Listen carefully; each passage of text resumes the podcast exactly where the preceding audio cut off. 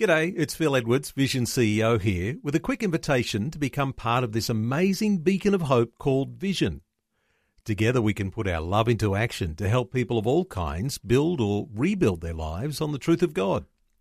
Please consider the part you can play during our upcoming Visionathon appeal, remembering that it's your support that makes Vision possible, including this podcast. Life, culture, and current events from a biblical perspective. 2020 with Neil Johnson on Vision. Life, culture, and current events from a biblical perspective. 2020 on Vision. We're turning our attention to the biblical concept of faithfulness as a proven strategy for success in transforming culture. It'll be one of the focuses in the Adelaide Church and State Summit that's happening this weekend.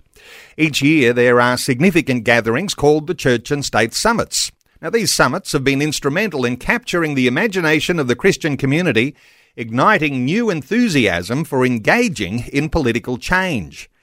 In Adelaide, yes, Adelaide, it is your turn for a Church and State Summit this weekend. It's on Saturday, the 5th of November. It'll be a time when Christians are exposed to Bible teaching and analysis on the relationship between Christians and government to become salt that flavours and light that shines in the public square. Well, our special guest over this next hour, Dave Pellowe, is the founder of the Church and State Summits. He's also the publisher of the Right Thinking website, The Good Sauce, and his latest initiative is Lock Press, helping conservative authors self publish their books. Dave Pellowe, a special welcome along to 2020. It's always a pleasure to be described as controversial. I know. Actually, this is interesting because you do thrive a little bit on controversy, and the fact that you're not afraid of being controversial is one of the things that has to mark Christians in this generation because uh, some of the things we've just been talking about with Christopher Brohier, who's going to be one of your guest speakers at the upcoming Church and State Summit in Adelaide, uh, you know, the sorts of controversy that is happening around Australia right now ought to make us all very, very, know, uh, very, very concerned. Yeah, I don't seek and pursue controversy, but I do seek and pursue truth, and and controversy is quite often a, the contest of truth. It's it's the debate that rages over uh, a finer point of of society or theology or culture or policy or law, and and so if there's a controversial area of life that uh, Jesus speaks to authoritatively, uh, then let's get in. Um, boots and all. Like, let, us get in there and actually speak to that controversy because, um, yeah, that's not something to run away from. That's something to run towards. Uh, people need to hear the truth. Running towards the controversy, and there might be listeners who have a thought or two around that because when you're a Christian, you're governed by a certain level of ethical behaviour, which is in light of our Almighty God uh, that makes us want to deal with these things perhaps in a different way. And so you can get a little bit nervous about how you deal with the controversy when you think that you might be cancelled or uh, there might be all sorts of other actions that others might take. But we'll get into some of that. Just quickly though, Church and State Summit, it's coming up this Saturday. It's in Adelaide. Uh, listeners will be able to be a part of that. Um, I know that when people go to a church and state summit, so many say, if I'd known it had been this good, I would have invited a whole lot more friends.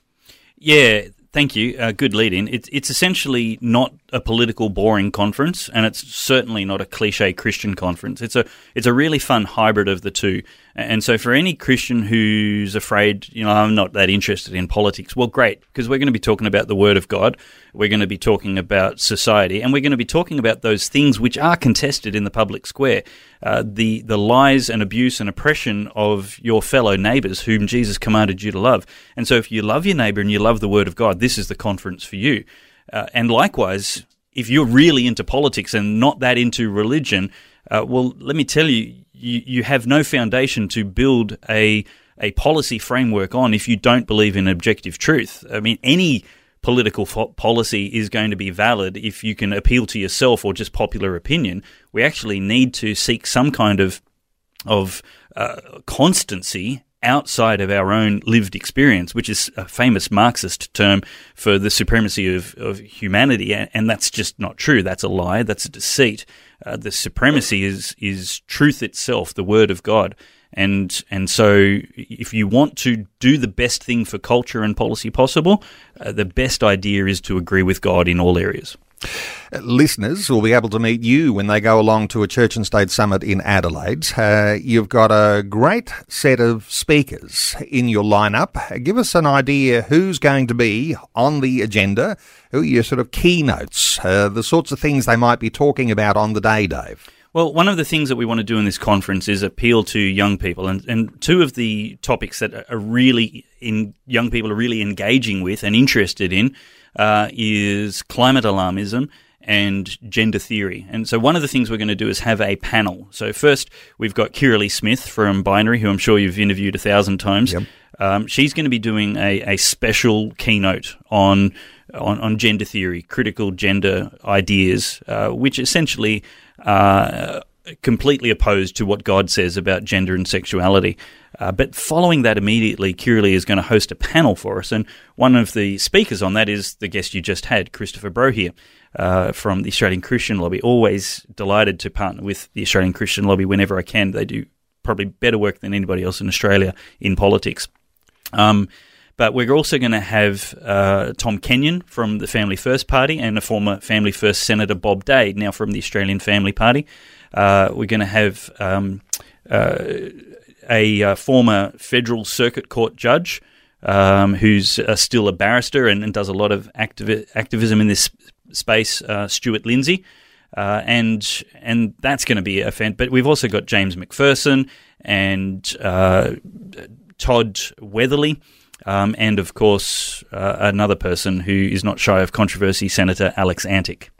Well, it is a great lineup, and no doubt listeners will be inspired hearing what those presenters have to say. We might be able to come back and uh, mention a few more names as we continue the conversation. Let me come back to something really important that you raised. You said if you're worried about going to a dry, boring political conference, well, you'll be impressed because you'll be talking about the Word of God. Uh, there is a scripture that you've identified and that you'll be drawing some things out of, and I think that you'll be personally drawing some things out of this, but it's Isaiah chapter 59, uh, verses 14 through 16. I might read that for listeners and uh, get your thoughts on the significance of a verse like this that comes from the prophet Isaiah. So, from uh, Isaiah 59, starting at verse 14, so justice is driven back, and righteousness stands at a distance. Truth has stumbled in the streets. Honesty cannot enter. Truth is nowhere to be found, and whoever shuns evil becomes a prey.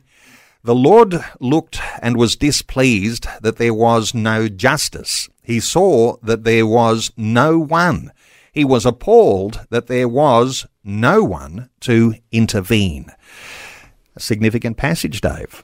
Yeah, and sometimes I get challenged that politics is beneath Christians. Uh, we belong to a, a, heavenly kingdom, a spiritual kingdom, uh, that the weapons of our warfare are not carnal, that we wrestle not against flesh and blood. And, and people will quote a lot of scriptures, and, and if I can I guess, disrespect them for a, a second.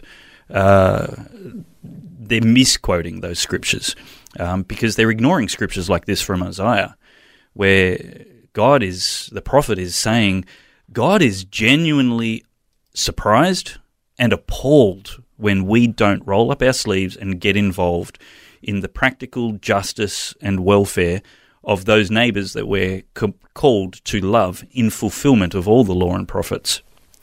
So the church is not called to be apolitical. Uh, the thought that, yes, and I know those scriptures, and there might be listeners who might want to argue an opposite view, and we'll open our talkback lines in just a few moments and you'll be able to uh, call in and, as I often will say, make a critique for our conversation. That's mm. all fine too. So 1 800 316 316 uh, to call in if you'd like to be a part of a conversation like this, because just as we are heading towards another Church and State Summit, this time in Adelaide, uh, the thought that the church should not be apolitical. And of course, we're heading also towards a state election in the state of Victoria. Should the church be apolitical? Where is the voice of the church at a time like this?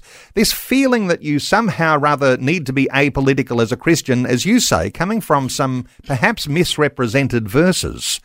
But when you, as you mentioned a little earlier, come from a place where there is objective truth, you can't actually have any policy, you can't actually plan a flourishing society without having some sort of objective truth. And that's what we bring to the table. Mm. If you don't bring it to the table, everybody's doing their own thing. Well, it's really important in this question should the church be apolitical to define terms. So if we're working from the same definition, we, we might get closer to some agreement if there's any disagreement currently.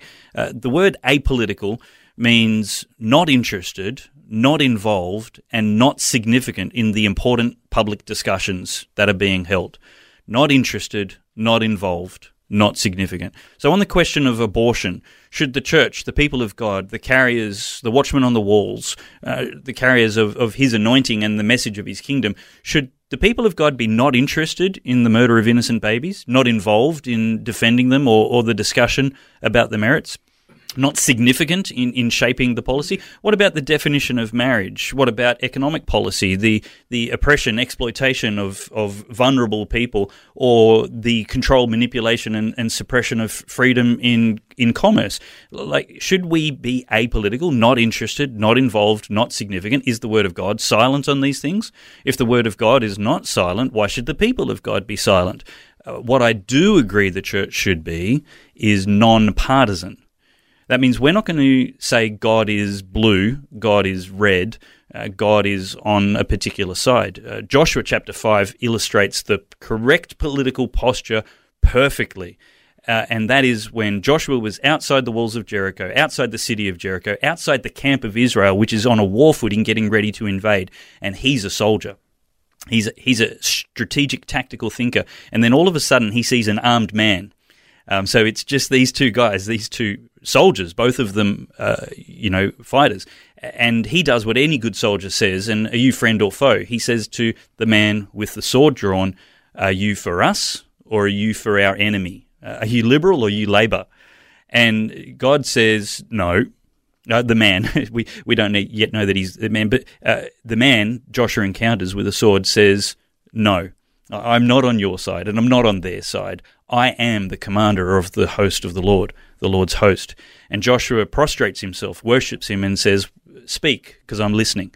That's the correct political uh, posture for the church and for Christians. It's not that we're going to pick a side, but we are definitely in the fight. And the side we take in the fight is God's side. We want to know what He says, and we want to repeat that. Interesting, isn't it, uh, that sometimes we've got to grapple with this. And when we're so secularly minded, uh, we think that the battle is only between two opposing sides here on earth. But you raise a really important scripture there because uh, the one there that confronted Joshua as the commander of the hosts of the armies of the Lord, uh, people will say there's a theophany. So there you have the presence of God appearing to Joshua, who was the leader of the Israelites. And in some sense, here we say, we will bow the knee to the commander of the hosts of the armies of the Lord. That's right. Above the partisan politics that's here on earth. And the really important thing to note in in this verse, of course, is that it seems God did take a side because one side was flattened and one side was victorious. Um, but uh, you know that that is to say that God isn't neutral in the debates and discussions that we're having. You know, when is it okay to take the life of an innocent living human in the womb? God has a position on that. Now, if red party or green party say, uh, you know, it's okay to kill people sometimes, and blue party agrees with God and says, actually, no, killing people's not okay, um, then it's okay for the church to say, uh, we're going to teach about this policy and what God says about this policy. And if that coincidentally benefits one party, well, that's because they're on the right side of God. Uh, and and that's exactly how the Christians should approach this thing. Yes, it's going to favour some parties, uh, and if they've got good policies that honour God, promote righteousness, justice, and truth, then so be it. That's what we want to encourage more of. A biblical perspective on life, culture, and current events. This is 2020 on Vision. Our talkback line is open on 1 800 316 316. You might like to have your say. I often will say you might have a question, a comment, even a critique for the conversation. 1 800 316 316. Uh, Dave Pellowe is our guest. We're talking through some issues ahead of this weekend's Church and State event that's on in Adelaide. Let's take a call before we move on. Let's hear from Bill, who's in Victoria. Hello, Bill. Welcome. Oh, hello there. Really appreciate your program. Thank you very much for that. Uh, just some areas that I'm concerned about. Um, the previous Prime Minister was denying the fact that uh, uh, there's a lot of destruction being done to God's creation in terms of climate issues. I'm just concerned what, what is being done in terms of holding accountable people who claim to be Christian but then, then proliferate lies and deceitfulness. We, we, we had a, a, Christ, a person call himself a Christian in Scott Morrison. We've got a person who calls themselves Christian in Donald Trump in America. Both are lying about climate destruction in terms of God's creation. What are we doing about holding these people accountable in terms of their claims to be Christian, but doing things that are very antichrist. Now, that's an interesting way you're framing this, Bill. And let me just, uh, we'll get Dave's comment in just a few moments. Uh, it may be the case that people on two sides of a debate each have a similar aspiration for the good of community, but they pursue things in a way that they think will get there. Uh, let me just bring Dave into this. Uh, Dave, uh, a couple of names mentioned there. Uh, former Prime Minister Scott Morrison, uh, Donald Trump in the US, you know, claims of being a Christian and not everyone agrees with them. thoughts here for Bill? Yeah, there's there's plenty of places that I disagree with both of those men. Um, Donald Trump was certainly somebody I thought was least favourite in God's mind to uh, win the pre-selection for the Republican nomination back in 2015, and uh, turns out God had different ideas. Um, and Scripture is very clear that uh, every people, wicked or not, is is there by His appointment in the course of nations and and boundaries. So uh, that doesn't mean he's an endorsement from God or or has an endorsement on his Christianity. Christianity is a journey and a spectrum of people who start by confessing they're imperfect, uh, inadequate without God, and journeying towards pleasing Him. So you're going to find people more or less uh, distant from perfection uh, who call themselves Christian. It's a it's a bit like joining Alcoholics Anonymous. It's a support structure for people who want to stop sinning, uh, not for people who who think they're perfect or some kind of holy club. So. Uh, Christian, therefore, is not a qualification for election. Uh, any more than it is to fix my toilet. When I have a blockage in my plumbing, I call a plumber uh, an expert, a professional, somebody who's qualified. And if he doesn't do a good job, he gets fired. It's exactly the same with somebody who calls himself a Christian and a politician. Um, I just don't care. It's like voting for somebody because they're white. Their identity doesn't qualify them for a job. Uh, and, and, so, so called Christian, well, nobody should have voted for them because they called themselves that or wore that name badge. Uh, as to the climate issue, it's a really great issue to demonstrate uh, there is um, uh, two sides which can be argued from Scripture. And, and the first thing to do is understand that in Christian unity, uh, we, we have uh, unity in the essentials. Uh, and climate change alarmism is not an essential Christian doctrine. Uh, murder, uh, those things in the Ten Commandments, those are essential doctrines. we have unity in the non essentials, though. Uh, I'm sorry, we have liberty in the non essentials. That means uh, we're, we're not going to call somebody not a Christian simply because they disagree with us politically. Disagreeing with God might be uh, something to judge their Christianity on, but disagreeing with us, not so much. So, from a climate example, you could say, okay, uh, a four lane highway is going to be destructive to the environment. Let's not do that because uh, God called us to care for creation. But somebody else might say, yes, but a four lane highway is going to help people get home to their families and stop spending 10 hours a week in traffic jams. Um, and God's definitely in favor of family and connection and community. So, uh, that's a good thing. There's there's two possible aspects we can argue biblical wisdom from that, and and so that's where the third aspect of unity comes from. You've got uh, unity in the essentials, uh, liberty, uh, liberty in the non-essentials, but we need charity in all things. We need to love each other and and just allow for the debate uh, to happen, and and actually put forward the, the facts, pros and cons. And uh, and look, I disagree with some people on on some policies, but uh, I can't judge their faith based on that alone. Bill, was that helpful? Uh, yes, yes, it is. It is helpful. It's it's hard when uh, when such serious issues. I mean, we're seeing the destruction that's happening globally in terms of the climate issues, and so many lives are being affected by that. And uh, it's sad when uh, people who call themselves Christians deny deny these things and, and side with the uh, big corporations that are doing cover-ups, and it's it's very sad. I, I agree with you. We need to speak out when when when when when, when so many people getting slaughtered, or you know, I mean, the the um, climate issue is, is destroying in the in, in Africa and lots of places. It's doing a lot of destruction. A lot of lives are being lost, and I think we need to we need to speak out on issues to do with justice. And if, if the truth isn't being told by people in leadership, that needs to be called out. And, and it just Bill, I think there's an awful lot of Christians uh, who think the way that you've described there. Uh, the thought that, uh, oh, it's wonderful, a Christian has been elected to power and then when they're let down, it's almost as though that's a you know there's a sideswipe to their own faith because they feel as though, uh, hang on, I voted for that person because they're a Christian, and not necessarily because they had wonderful expertise in policy formation and in leading a nation. Uh, Dave, a quick follow up on that sort of idea that, uh, you know, Christians will throw their hands up in the air and say, well, you know, if, if I voted for a Christian, they didn't get it right. Uh, uh I, I might not vote for anyone, or I might not, cert- certainly might not vote for a Christian again. Well, I hope you never vote for a Christian again. Um, be, and I've done a, I actually did one of my first episodes many years ago was with Matt Prater after he got uh, uh, persecuted by Kevin Rudd on the Q and A program. He got you know nailed as a pastor, and um, Kevin Rudd was preaching all kinds of false teaching and heresy uh, about Saint Paul advocating slavery, which is complete horse manure.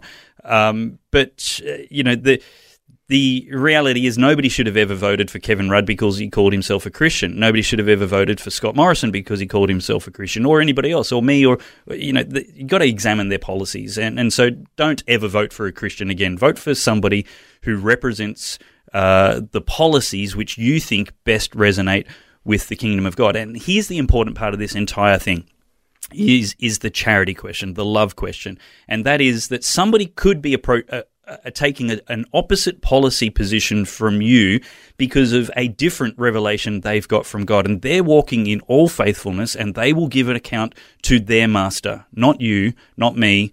Uh, for the way. So, uh, for example, the, the, climate change question, deaths from climate change and climate extremes is something that Christians should be concerned about.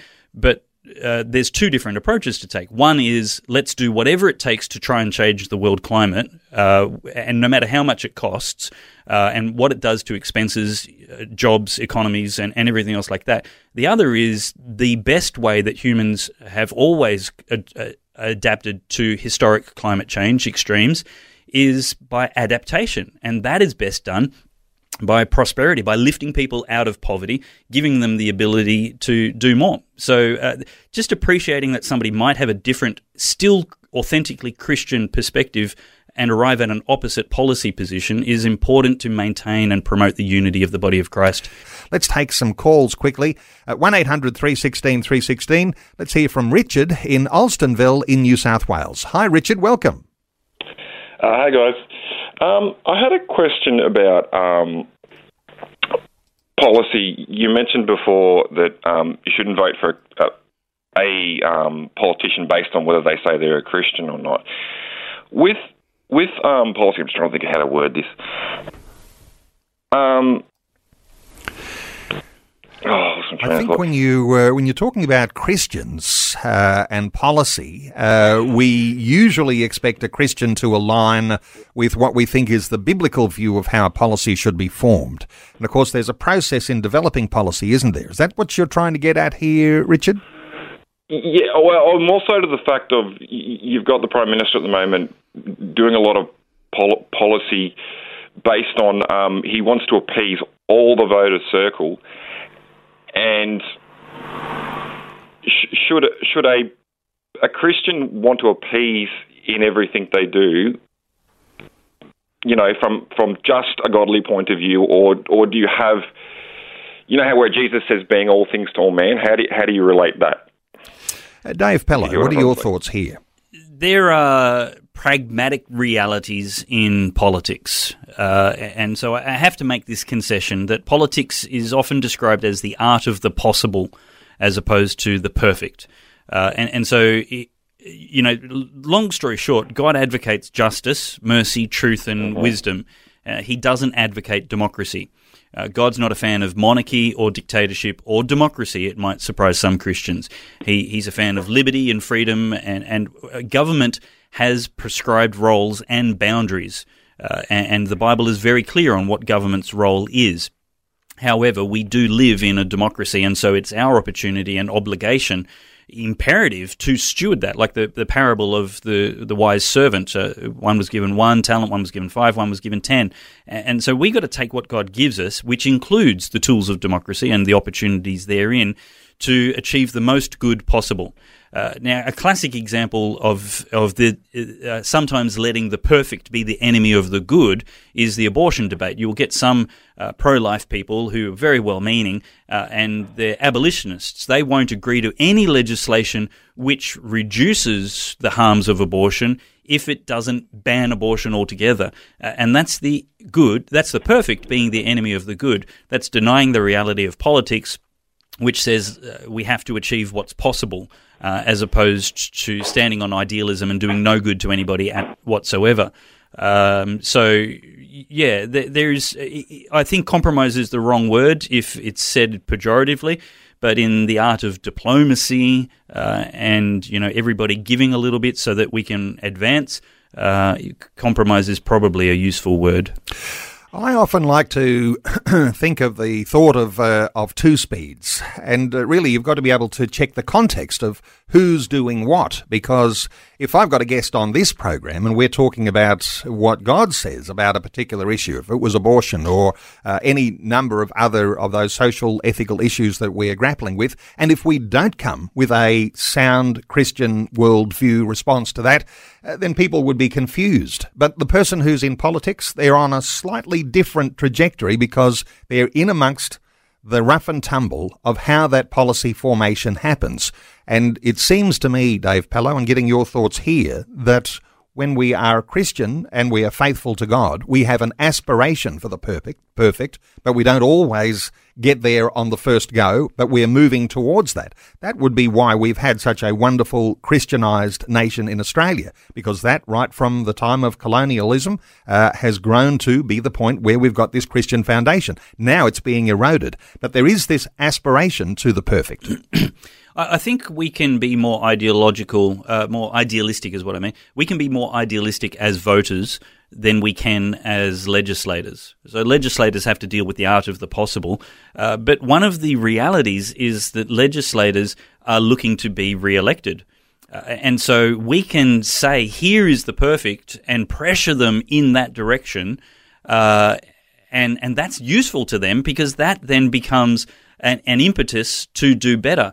Uh, and, and when we have enough of us putting that pressure on them, saying, I'm not going to vote for you if you don't uh, uh, hold the line and, and defend what's good, um, they can take that back to their party room and use it to increase the scope of, of what's possible.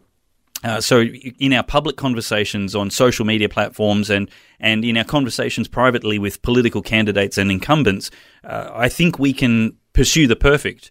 But at the same time, uh, we can't dismiss them as entirely spineless and weak uh, if they prioritize re-election uh, above perfect policy. Um, and and look, sometimes they are totally weak and spineless, and, and that's worth voting against. It's not to say it doesn't happen. It's probably proliferated and common.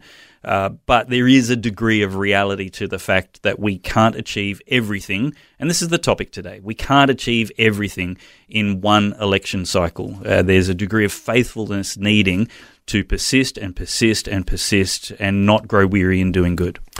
And as you say, uh, God is king. So when we're talking about God, we're talking about kingdom. Mm. And so democracy is not the same as kingdom. We get the feeling that somehow or other, because we live in a democracy and this is how we're built to understand the way things happen, that somehow or other we can be democratic before God. Actually, no, His truth is much more solid than that. It's not changing. It's yeah. the same yesterday, today, and forever. And so when we are in this democracy an opportunity to have a robust debate that builds towards a better and a flourishing nation, then we are actually then able to argue our case in there for what will make the best nation. That I think is where we're, we're talking about these things. Richard in Alstonville, thank you so much for your call. Let's take another call straight away. Sterling is in Ararat in Victoria. Hi, Sterling. Welcome. Thanks, Neil. Hi, Dave. Look, I just want to make a couple of very quick points. The first one is I want to pick up on a previous caller who said that Scott Morrison's claiming to be a Christian but doesn't behave like it as Prime Minister. Well, ScoMo doesn't need me to stick up for him, but I believe Scott Morrison is a Christian. I believe he's saved, and I believe fundamentally he's a good man. But we don't want his faith to drive his decisions, just influence them. In the same way, um, do you want someone like Alan Joyce from Qantas to become Prime Minister and do to all of Australia what he's done to Qantas? That's the first point. And secondly, Dave, good on you, mate, and God bless you for what you're doing. We need more Margaret Courts and Israel Folau in this country, not less. Wonderful stuff. Uh, Dave, your thoughts for Sterling? Um, yeah, thanks, Sterling. Look, I, I, I, don't know if we disagree or agree, but let me just articulate something, uh, and that is that I do want politicians to tell us who they are, what they stand for, and live or die by their convictions and, and character. Uh, I, I, want them to not run the country by a straw poll or uh, populism. I want them to run the country, uh, their electorate, their vote in parliament with their conscience uh, and and their convictions. And then if they do not have a godly conscience and they won't live up to those convictions, and and Scott Morrison was not faithful to his convictions, uh, certainly not Christian ones on on questions of abortion and and personal liberty. Uh, he did what was popular. Uh, and he blew like a windsock in whatever direction uh, prevailed, and and I would rather have had him lose because he was a a faithful Christian implementing righteousness uh, and justice in the nation um, then lose because he couldn't convince anybody of the position. It's because he couldn't do the most popular thing. It, it, popularity doesn't matter, uh, and this is the this is why we have to be the wind in the sails, the imprimatur for uh, Christian politicians. Like I want Christian politicians, um, but uh, at the same time we can get any populist politician who cares about their career to blow in the direction of righteousness and justice simply by understanding how democracy works. And, and so, yeah, I want people. What I love about Labor is they say what they mean and they do what they say, and they will stand up and defend the worst ideas with passion. I know who they are and what they stand for, and I can vote accordingly. I just wish uh, more people would be that honest uh, and then and and then really implement and lead the nation, not just follow from the front. Sterling in Ararat, thank you so much for your call. Our talkback line remains open on 1800 316 316. Let's see if we can get to the heart of what we've begun to talk about, and that is faithfulness. And we're talking about here the faithfulness of believers, because interesting as you were saying, Dave, populist politicians will uh, set their uh, their own sails according to where they think the wind is blowing. And if the Christian believer is not faithful to God and to standing up and loving their community in a certain way, then that populist politician is not going to hear from them, is he or she? No, uh, politics, democratic politics, is very much like uh, a supermarket. Uh, they're going to put on the shelves whatever people are going to buy. And, and, so if you want a product that's not on the shelf, you need to demonstrate there's a market for it. They're not going to buy uh, 10 pallets of widgets that are going to cost them money and, and nobody's going to, they'll, everybody will go to, but if they're going to lose business, if people are going to go to Coles instead of Woolies because Coles has the, the, the product and services that they want, and the other people don't, then that's what they will offer. It's very, very commercial, and that's what politics, unfortunately, is like. That populism is, is very, very commercial. And it's the same. If, if we demonstrate that there's a market for justice and righteousness and wisdom and truth, uh, then we can get more politicians, whether they're Christian or not, interested in supplying that product in our parliaments. And the reality is that uh, the whole culture of Australia is reflected by the parliament. And so, if we want the parliamentary uh, character and fabric to change, we actually need to change the culture of Australia. We need to turn more hearts back towards God, uh, more uh, people to to understand uh, and to be better. We we need Australians to be better people, and and that is most excellently done, most um, consistently done effectively is the word I'm looking for, uh, by simply acknowledging the Lordship of Jesus Christ and, and bringing our lives into agreement with Him. And when we get our lives and thinking and voting into agreement with God, that will be a big in- impact on the type of politicians and parliaments that we get. Faithfulness for the individual, uh, there's that level of faithfulness which we think about for the person who wants to stand as a candidate, uh, who wants to be in the parliament. And what I think I can hear you saying is uh, it is a good thing if someone actually does have that uh, that ethos about them, but not just as a cultural call me by name a Christian, but I just don't think deeply about things and apply the word of God to what I really think is ethically. Uh, we need to have mature Christian believers who are in the parliament, but let's not talk about so much those who might stand to be candidates, but about what where the, the strength comes from the masses how you get the believer to understand that faithfulness to God is going to be something important in the way that they will actually be faithful in the way that they vote. And we've talked about this now even for a number of years, Dave. The thought that somehow or other Christians don't always vote according to their own conscience.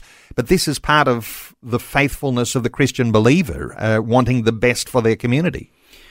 Ultimately, what we're talking about with faithfulness is consistently being salt and light. And this is how we change parliaments by changing politicians, by changing culture, is by simply being faithful. So if you're an educator, then you can help redeem the education system by holding fast to that which is true and right and refusing to teach or regurgitate the evil propaganda that's coming out. You're, and if you can rise through the ranks and become a policy setter in the education department, uh, a trainer and equiper of, of future teachers, um, then you get you get you can do this in the arts by making movies. You can do this in uh, uh, uh, science by, by just sticking to what is true and not with character and integrity, not doing what is popular according to peer pressure and being afraid of people calling you not an expert, but but risking it all and, and being faithful to God in that.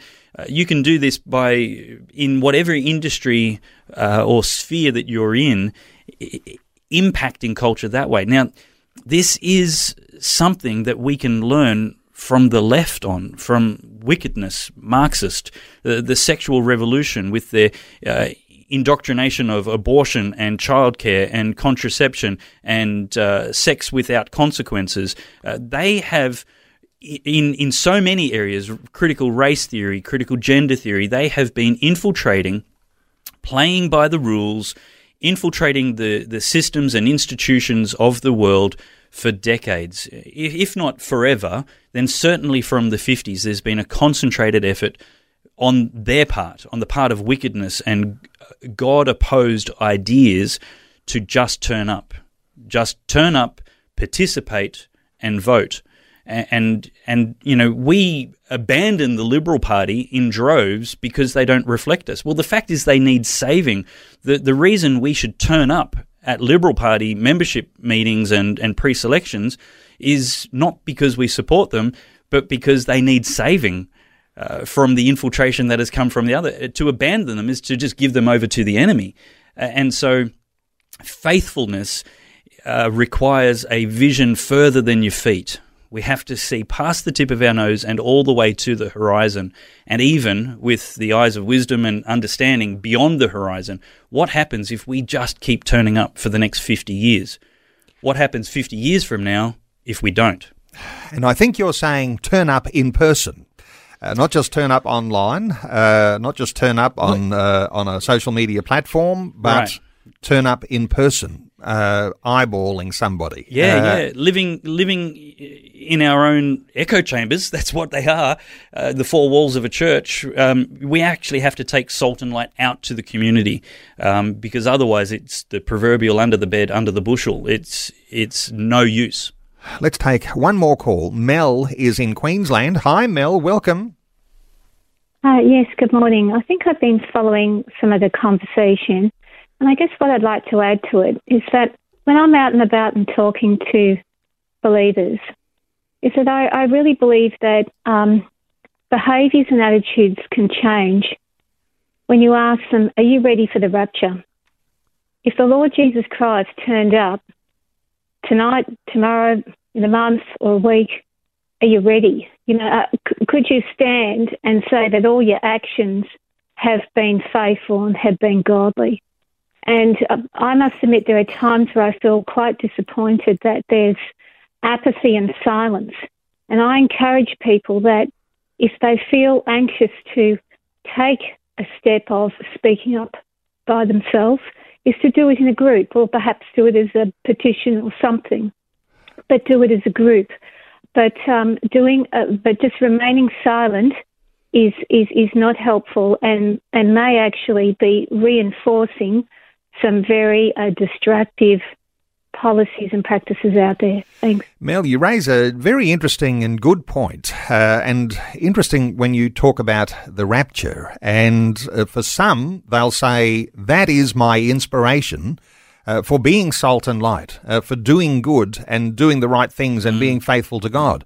Others will say, uh, because I'd be expecting a rapture any moment, perhaps I'll just throw my hands up in the air and say, well, uh, que sera, sera, whatever will be, will be. And uh, if I'm going to be raptured away, why would I worry about being an activist? Uh, thoughts here along what Mel is, uh, is communicating? Yeah, the, the former group you describe, uh, Christian and Christ-like, and the second group are haters, uh, despicable Christians. I mean, how dare you withhold the the love and and gifts and good things that God has for your neighbors. Martin Luther, the reformer, said, uh, "If I knew for a fact that Jesus was coming back tomorrow, I would plant an apple tree."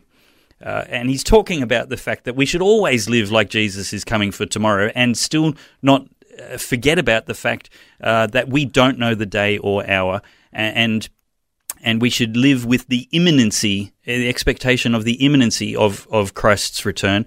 Uh, but our obligation is is certainly to, uh, uh, you know, be good servants, loving our neighbours, and not sitting on our hands warming a pew.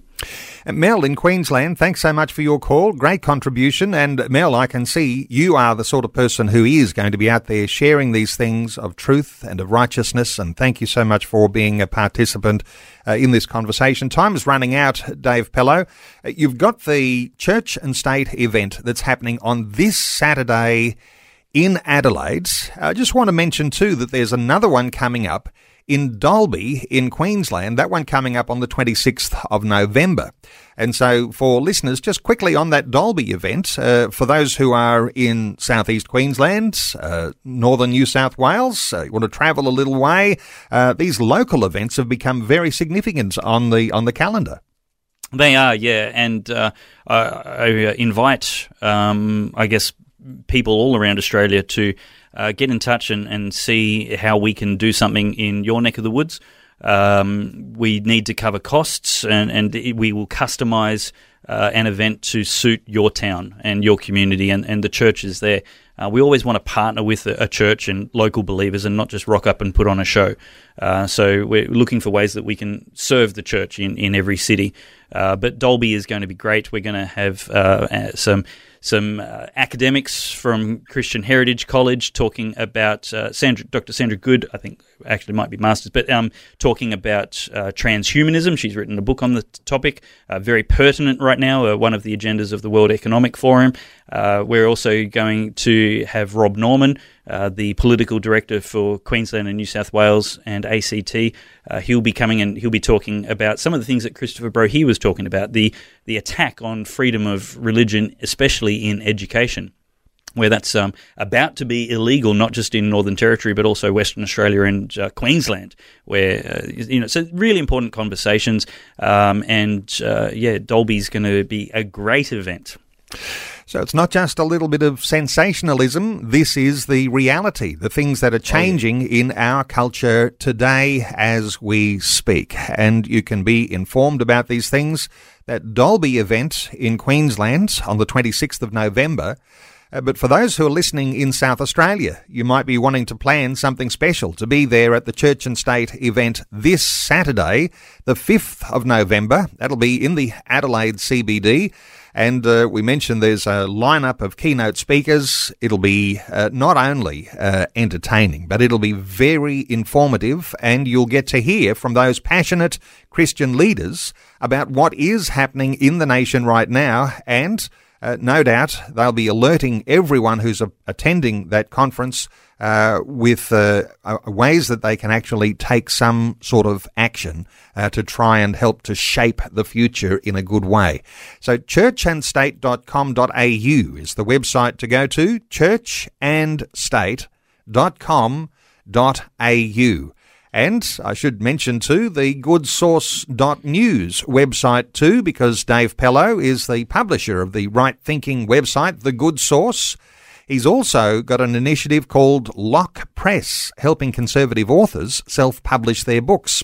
So good, goodsauce.news.